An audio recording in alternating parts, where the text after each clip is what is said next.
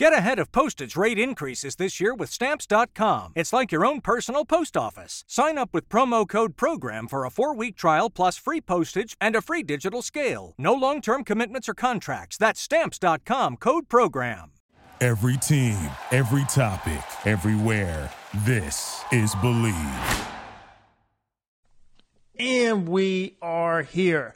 We have Andrew Combo Salop, as you guys know, listening, host of Combos Court, and the one and only is one of the best beards in the game and left-handed jump shots. You have myself, Max Van Auken, the host of the Max Van Auken podcast, the MVP, and we have our first ever guest, uh, Jason Timpf. You've probably seen him on the volume. Uh, we're both huge fans of your work. I think you're giving Combo a run with their money. Uh, when it comes to the beard game, I'm not going to lie to you. I'm falling in last place. But uh, Jason, how are you? I'm good. It's good to see you guys. I sincerely appreciate you guys having me on, and I'm honored to be your first guest. And also, it's ski season, which means it's beard season. This is what we have to do. Yeah, it's beard. Se- it's beard season all year long. Come on, so yeah, I'm. Uh, I don't have a real choice in this. By the way, I'm working on it right now. so hopefully it'll get there. I'm just naturally not like that. So guess I'm built differently. But all that being said, man, you do fantastic work. Um, definitely wanted to tell you that I've been watching your stuff for a while now, and just your overall insight on the game. And it's one thing is really cool, and I know Combo, you could speak to this as well. Whenever you're speaking to other podcasters and other content creators, it's just the best conversation there is. So we're just really excited for it for sure. Yeah, I totally yeah. agree. And, and the thing is, uh, I'm sorry to cut you off, Jason. You're but, good. You know, I think when you talk about basketball, you're speaking my language per se because I feel like you obviously have a playing background, a coaching background, and you also have that skill development point of view. So that's something I really appreciate as guys like me and you growing up in the gym working on our games. I think sometimes we see things from a point of view. So when you're talking basketball, as I said before, you're kind of like speaking my language. Yeah, you know, my my whole viewpoint with this kind of thing is there's no right or wrong way to do it. 100%. Um, like I the current landscape of NBA media and the focus on drama and narratives is not my favorite. I don't personally partake in that, but I don't think there's anything wrong with people who enjoy that perspective and, and that kind of thing. And yeah. everyone, I feel like everybody in the business has their own kind of unique touch. Mine is like, I have a math background. So like a third of my approach is kind of based on statistical analysis, particularly as it pertains to play types rather than like catch alls. And then I, ha- I love the um, I love the skill development piece, like you said. So like my, my, touch will have a little bit more of that focus on the skill development stuff, and then the last third of it is more of like a macro love of the game type of thing, and it kind of comes up with a unique approach. And everybody has a unique approach. No one's doing it right or wrong. I just I just try to talk about the game the way that I love to talk about it, and I'm thankful that some people are willing to listen. Okay, I got one question before Max gets started with the NBA stuff. Obviously, um, you probably always analyzed your own game growing up playing basketball, but now you, I'm sure you have a deeper analysis when it comes to basketball.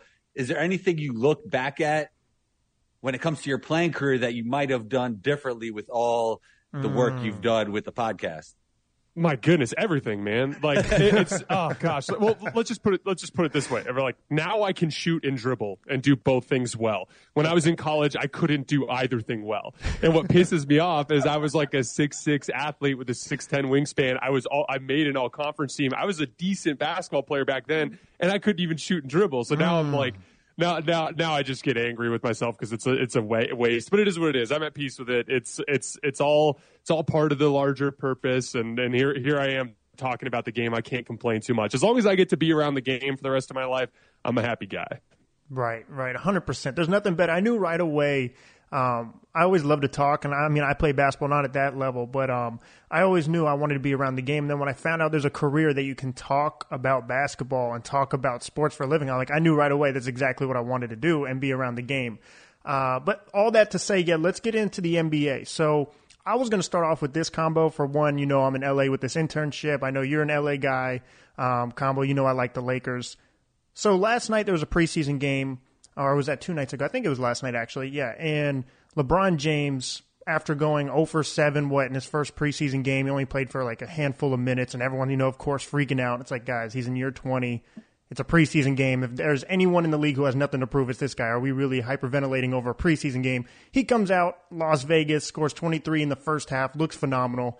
We're not questioning LeBron James. I know I'm not. My question for the Lakers is is Anthony Davis going to be available? The best availability, the best ability is availability. And I know what I'm getting with LeBron James. We can talk about Russell Westbrook all day, but at the end of the day, if the Lakers have any hope, it's Anthony Davis being available and being who we think he can be, which we've seen in the bubble.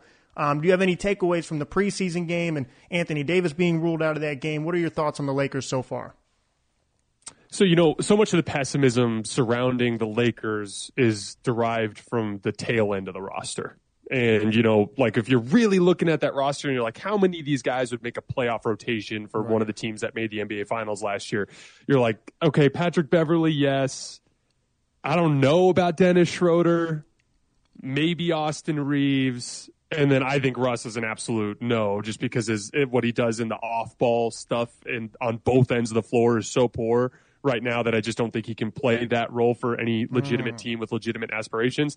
But what we keep glossing over in that discussion is LeBron James and Anthony Davis. And now the pessimism is real because of those availability concerns. Like you said, I mean, the two of them combined to basically miss half the season last year. And there's no doubt that if LeBron or AD miss a significant chunk of games this year, like a 30 game stretch, for instance, that this team will be a play-in team at best and potentially miss the playoffs because there is not enough talent down the roster. We learned that last year.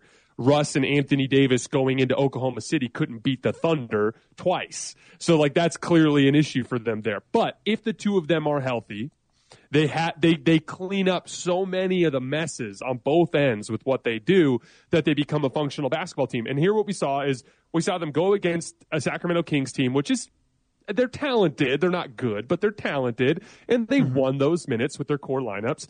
And then last night, they went up against a team that has consistently had a mental advantage over them over the last 18 months or so, pretty much ever since Anthony Davis pulled his groin in game four of right. the first round series in 2021. And that team has consistently had their number, and they went out there last night without Anthony Davis and kind of kicked their ass a little bit. So, and they look really good on the defensive end so far in both games. It's very classic Bucks defense where it's like from Darvin Ham, where it's we're over helping out of the strong side. We're willingly giving up wide open threes to shut down the paint. They're blocking seven and a half shots per game through two games, which would led would have led the league last year in the regular season. So I'm liking what I'm seeing so far. But again, like you said, availability for the stars is really all that matters. Combo, what's your thoughts, man? I know I see you over there smirking. I, the Lakers are always an interesting talking point. Well, so. Uh, yeah, I always like to talk about Russ, but Jason has a timer where he can only talk about Russ yeah. for, like a, for like a minute. But um, yeah, now like, so do you feel like he stays with this team for the entirety of the season? And let me ask you: this, There's reports that Miles they they put in two draft picks with Russ for Miles mm. and Buddy Hield. Like that's a no-brainer, right? For the Lakers. What are your thoughts on that? Okay, so a couple things. First, Russ. If well, he plays, timer. You got you got to explain yeah, the timer. Exactly. One minute. if he plays the way he did in these first two preseason games, they won't trade him. He's been better than expected on the defensive end and better than expected on the offensive end. Or now, they're trying, or they're trying to raise his value. Or they're trying to raise his value. That's a good mm. point. Now, in that game last night against the Suns, he was really good in his off ball possessions, in his transition possessions, running the floor, getting to the rim in transition. And then when he caught the ball in a spot up possession, he knocked down a couple of threes. He attacked closeouts well. But against a set elite defense like Phoenix, he's going to struggle, and he did in his on ball possessions, turning the basketball over, over penetrating, driving into some messes. And so I'm less concerned about that because I care more about his off ball stuff. But if he if he plays the way he did in his first two preseason games, which I'm pessimistic about, then I think they'll end up keeping him. But the reality is, is this team with LeBron James and Anthony Davis playing the way that Anthony Davis looked amazing in his first game, by the way, mm-hmm. and then LeBron looked amazing last night. To me, like go all in with what you can get with Buddy Hield and Miles Turner you add you fix one of your specific needs in shooting because this roster is probably the worst shooting team in the league right now. And you improve that center position. I like damian jones but he's not as good as miles turner i like thomas bryant but he's not as good as damian jones so like it's just an influx of talent two starter level nba players that address two needs on the roster that's what I would do if I was in the chair. But I think if Russ keeps playing like this, they'll justify some reason to keep him. I've been saying this before Russ ever played a game with the Lakers. I just like the Bruce Brown role for him. Like I think he should be a super Bruce Brown. Hundred percent agree. Hundred percent agree. Like like he he's a good enough athlete to impact plays on the defensive end still, and he's a good enough athlete to be dominant in the short roll and in compromised defense situations. So attacking a, a defense in transition or attacking closeouts, he's going to be fine. But against set defenses now, there's just a book out on him. You put a big forward on him that he can't physically bully, and you drop way back and you bait him into jump shots, and he will make mistakes. That's that's the set defense way to stop him. But if you put him in that off ball role there's no doubt that he could be nearly as impactful as a Buddy Hield if he were to do that because mm. he could be a better defensive player. But he has to buy into the Bruce Brown role. And two games isn't enough. He's got a nature. This is his 15th season. He's not going to change overnight. But if he does, then he's a legitimate basketball player on this team. But if he doesn't, then there's no reason not to trade him for somebody that can actually help them more consistently. I was just about to ask that. So I believe aggressive wins. You have a guy, LeBron James, year 20. You're obviously in a win now mode. Like, he doesn't want anything else but to win right now. So, initially, before these two preseason games, I'm thinking, why would you not trade for Buddy Hield and Miles Turner? Because I'm not really worried about the draft picks. I know down the line that's probably not the best move, but right now we're clearly about winning right now. And so I thought it was a no brainer go in and win now, get those trades. Um, but I was just about to ask you that, and you kind of answered it there. So let's just say glass half full guy, Russell Westbrook is what you think he can be. And is that's more valuable than what Miles Turner and Buddy Hield can bring then, right? So it's a smarter move to stay with Russell Westbrook if he can be what you think he can be. There's no doubt that there's more flexibility if you go at it with Russ this okay. year. Because then going into the next offseason, you still have those two draft picks and you have all of this cap space. You've got, I think, 34, 35 billion. Now, that's not necessarily legitimate because there's a cap hold if they want to retain like an Austin Reaves, for instance. So it's a little bit more complicated than that. But let's say that they have about 25, 30 million in cap space next summer. There's no doubt that you're better off in terms of your flexibility next summer if you have Russ. My thing is, let's look at it this way. Even if you wanted to trade those draft picks next summer, you have no salary to load with them. Mm. Because you've got these two max salaries in LeBron James and Anthony Davis and basically nothing else, right? So I look at it as I actually see more flexibility in flipping Russ for three intermediate contracts. You know, guys that are in that $20 million range, like a Buddy Hield, right? Or if you have a mile uh, uh, like bring and the Miles Turner will become a free agent next year. But the point is, is if you have uh, one of those guys come back that has an additional year on the contract at an intermediate point, it buys you trade filler without having to you know uh, run into issues with your with your stars. So I I actually think they'd be more flexible if they made a deal with Russ. But I do see where they're coming from from the cap space argument. It's just I don't see any great free agents on the horizon. And and then the other thing too is to, I think that Jeanie Buss is obsessed with the money of it all. Mm. And I think that she really wants to make sure that they get out of the repeater tax. And one of the easiest ways to do that is just to have Russ's contract come off the books next year.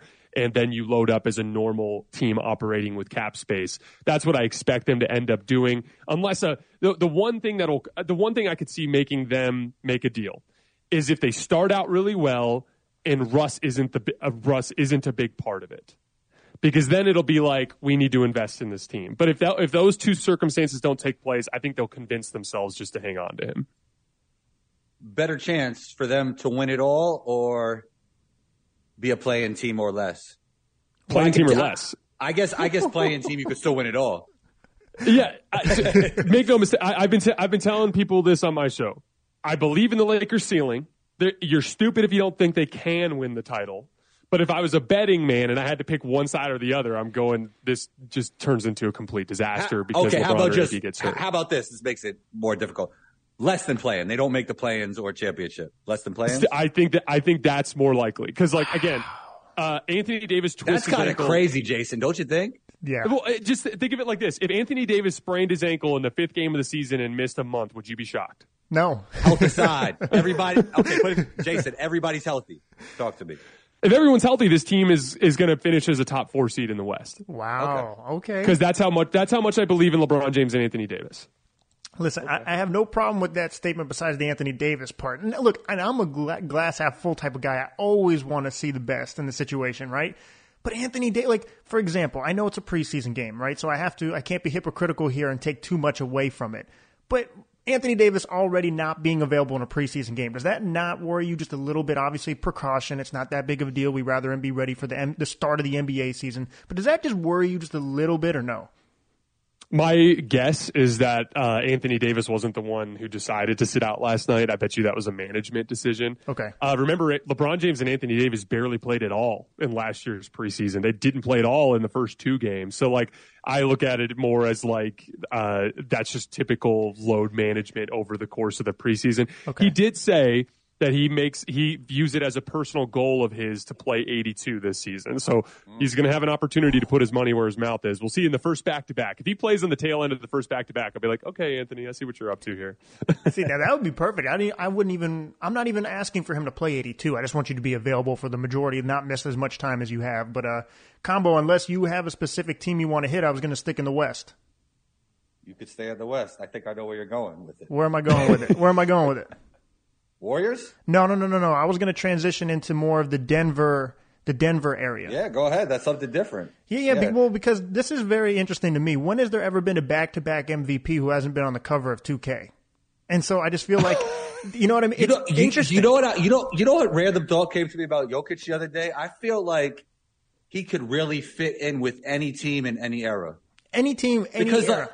Because like back in the day they wouldn't put him at point center, but he would be a great traditional center, you know. So and I think he could just like his skill set is so there's so much variance to it that he could just play with anybody. I think he's the most skilled big of all time. I'm not saying he's the best big of all time. He's the most skilled big of all time, especially offensively, just because everything he can do is the best passing big we've seen. Shoot, obviously. Ha- Hakeem, he, Hakeem is up there, but yeah, Yeah, yeah, of course. But I say that to say this: a back-to-back MVP, and I feel like we're not even really talking about the Nuggets that much. And so it's like he's a top five player in the world, back-to-back MVP. Jamal Murray's coming back healthy. Uh, You obviously paid They Porter. got Bruce Brown. Okay, so let's talk about it. What are your expectations? Because they're no longer the young team. Like, oh, they're going to be pretty good. It's like, no, look, you have a back-to-back MVP. You're healthy now. You're no longer just the young team. The expectations should be we want to see a championship out of Denver. I don't think that's too too much to ask, right? I I think they're going to be the best offense in basketball this year. I think they'll finish number one in net rating, uh, or excuse me, in, in offensive rating. The defensive end of the floor is always going to be where this team has question marks. Like when you think about what their best lineup is going to be in a playoff series, in all likelihood, and I love the KCP uh, trade, by the way. He's going to be such an interesting fit with Jokic because one of the most underrated parts of Jokic's game is the way he starts the fast break he has a ton of limitations defensively in transition, and I've talked those to death on my show. But he's one of the best in the league at getting the rebound and starting the break. He can bring it up the floor with a live dribble, and he throws these ridiculous passes to his guard streaking the floor. KCP is one of the best transition guards in the league because he's such a good one leg leaper off of his uh, left leg, and he extends out and finishes at the rim and he's one of the best in the league at sprinting to the corners to shoot three point shots. That was one of the big ways that he helped the Lakers in the 2020 season. So if you think about what their best lineup's going to be, it's going to probably be Jamal Murray, Kentavious Caldwell Pope, Bruce Brown, Michael Porter Jr., and Jokic. Or instead of uh, Bruce Brown, they might go with one of their wings instead. But that's kind of like the, what you're looking at there. And Jamal Murray and Michael Porter Jr. will be attacked on every single possession. Teams will try to space them out and attack Jokic in uh, in a spread five out, like kind of driving kick type of system. So then it becomes like this. What's more likely to happen in a playoff series against a team like the Warriors or the Clippers or the idealized version of the Lakers? Is it more likely that some team figures out how to slow down the Nuggets offense enough?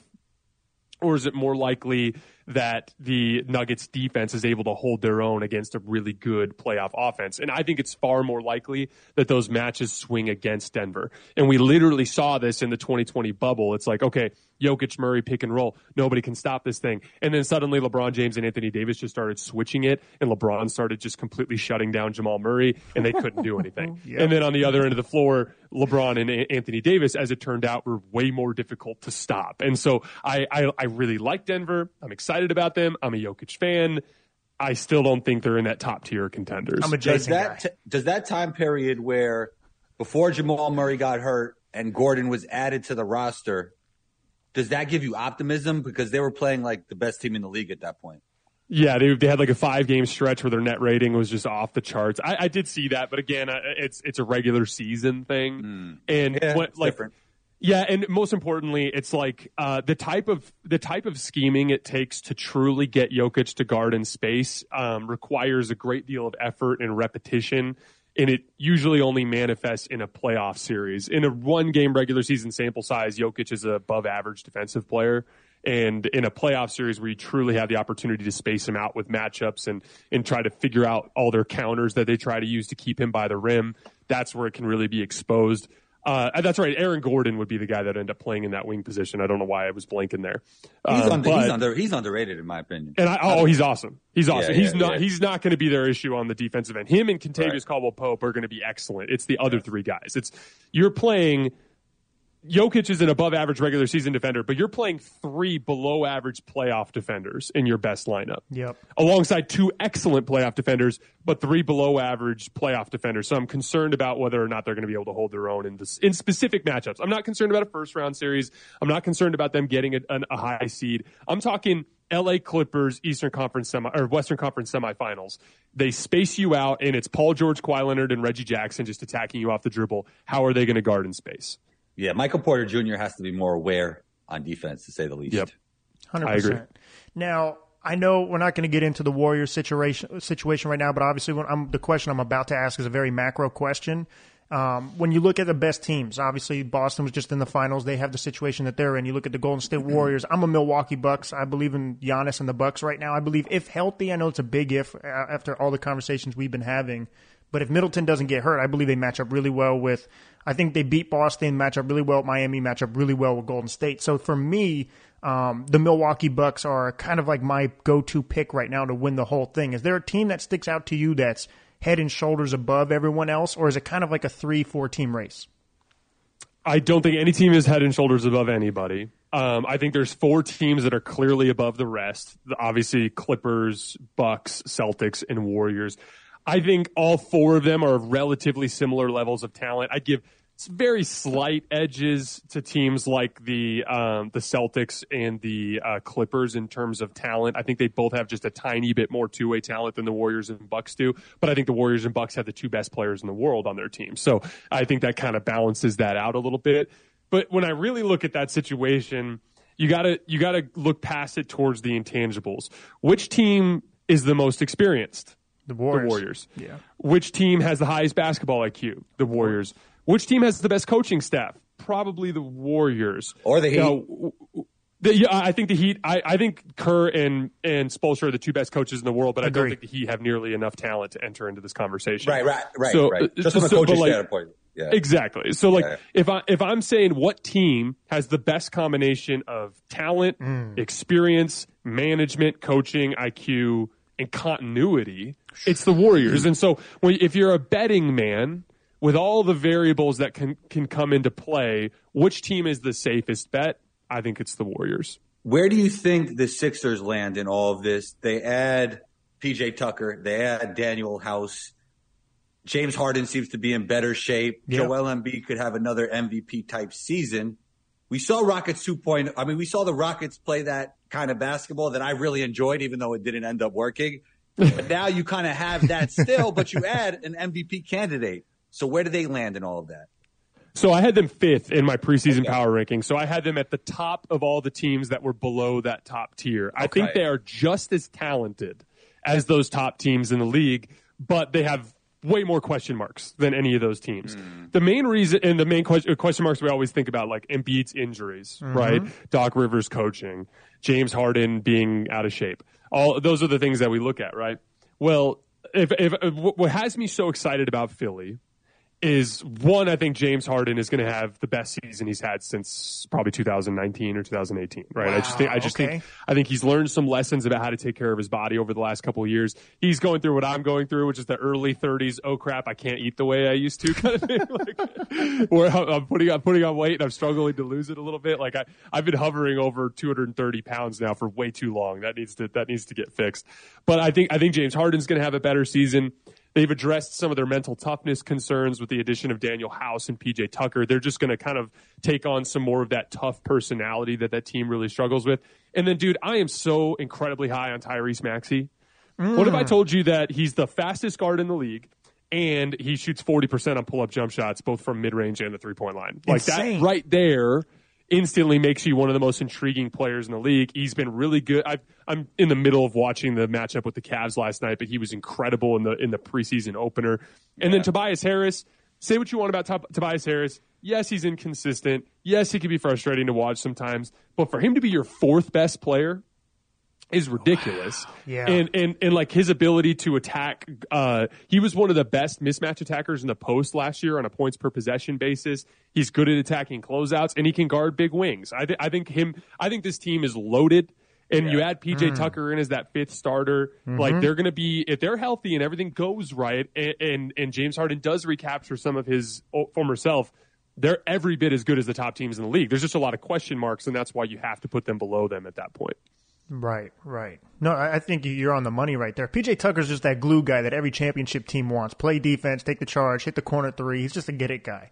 Uh, I know we're going to wrap up here shortly, so I'm going to go out with one big prediction bang. I don't know if there's anything that you guys want to hit on around the league or something that stands out to you, but for me, um, I wanted to touch on this very quickly. Zion Williamson and Anthony Edwards are two of like really um, captivating pieces for me that I just can't get my eyes off of. I think Zion's going to have a great year off of an injury. He already looks in shape. But Anthony Edwards, in my opinion, and I don't even know if this is a bold take because we all know he has an extremely high ceiling. I believe he's going to be a t- top 10 player in the world after this year.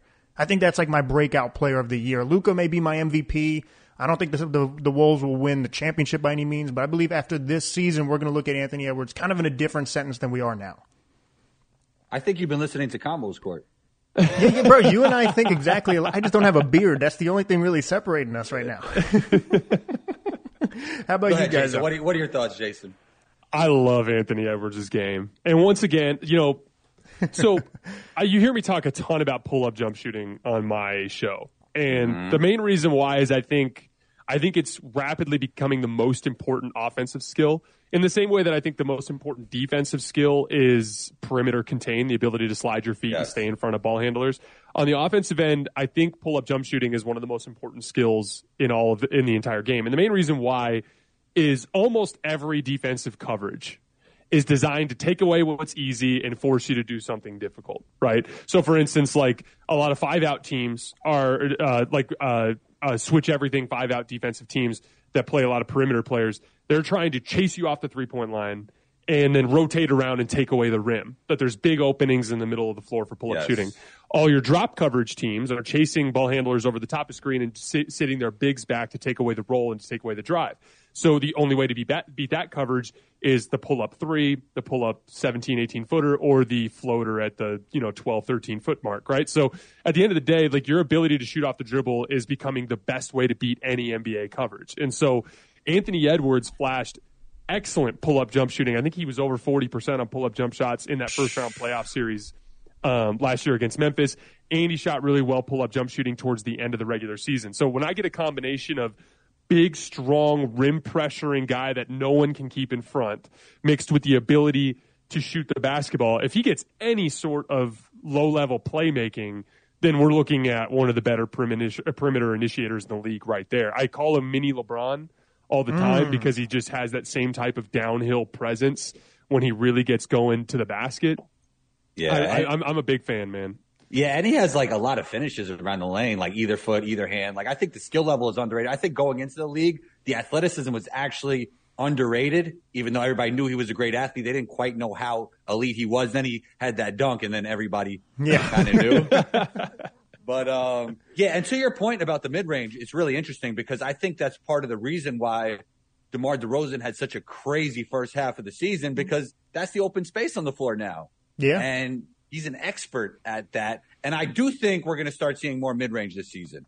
So we got to keep an eye on that. That's just my thought. It's the natural. It's the natural flow of things in the NBA. There's it's Everything. always- Everything's trend, everything- right? Yeah. Everything counters everything. That's why if you look at offensive ratings in NBA history, they go up and down because it's like it's like the offense figures something out and they start to get a, a market inefficiency there, and then the defense has a counter for it. And, but, and what you're seeing the defenses do now is chase teams off the three point line and protect the basket and leave the middle of the floor open.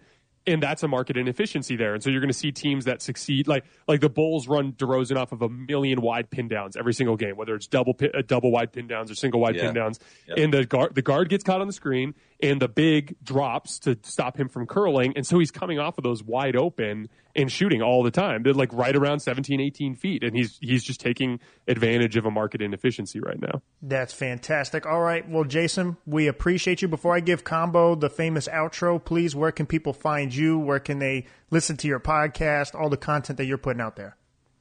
So you can follow me on Twitter at underscore Jason LT. And then my show appears on YouTube on the Volumes YouTube channel, and you can find it wherever you get your podcasts under Hoops Tonight. All right, combo. You know I'm throwing you the no look. It's your turn now. No, we're not. We're not going long today. We're gonna go. Oh, real quick, real quick. Thank you guys so much for having me on. Seriously, I sincerely appreciate it. We're going real. Oh, anytime, Jason. Anytime, anytime, Jason. We I usually have this long intro, outro type thing going on. But subscribe to Hoops Tonight. Great podcast. We're out of here, Max. We're out of here. Thank you for listening to Bleav. You can show support to your host by subscribing to the show and giving us a five star rating on your preferred platform. Check us out at Bleav.com and search for B L E A V on YouTube.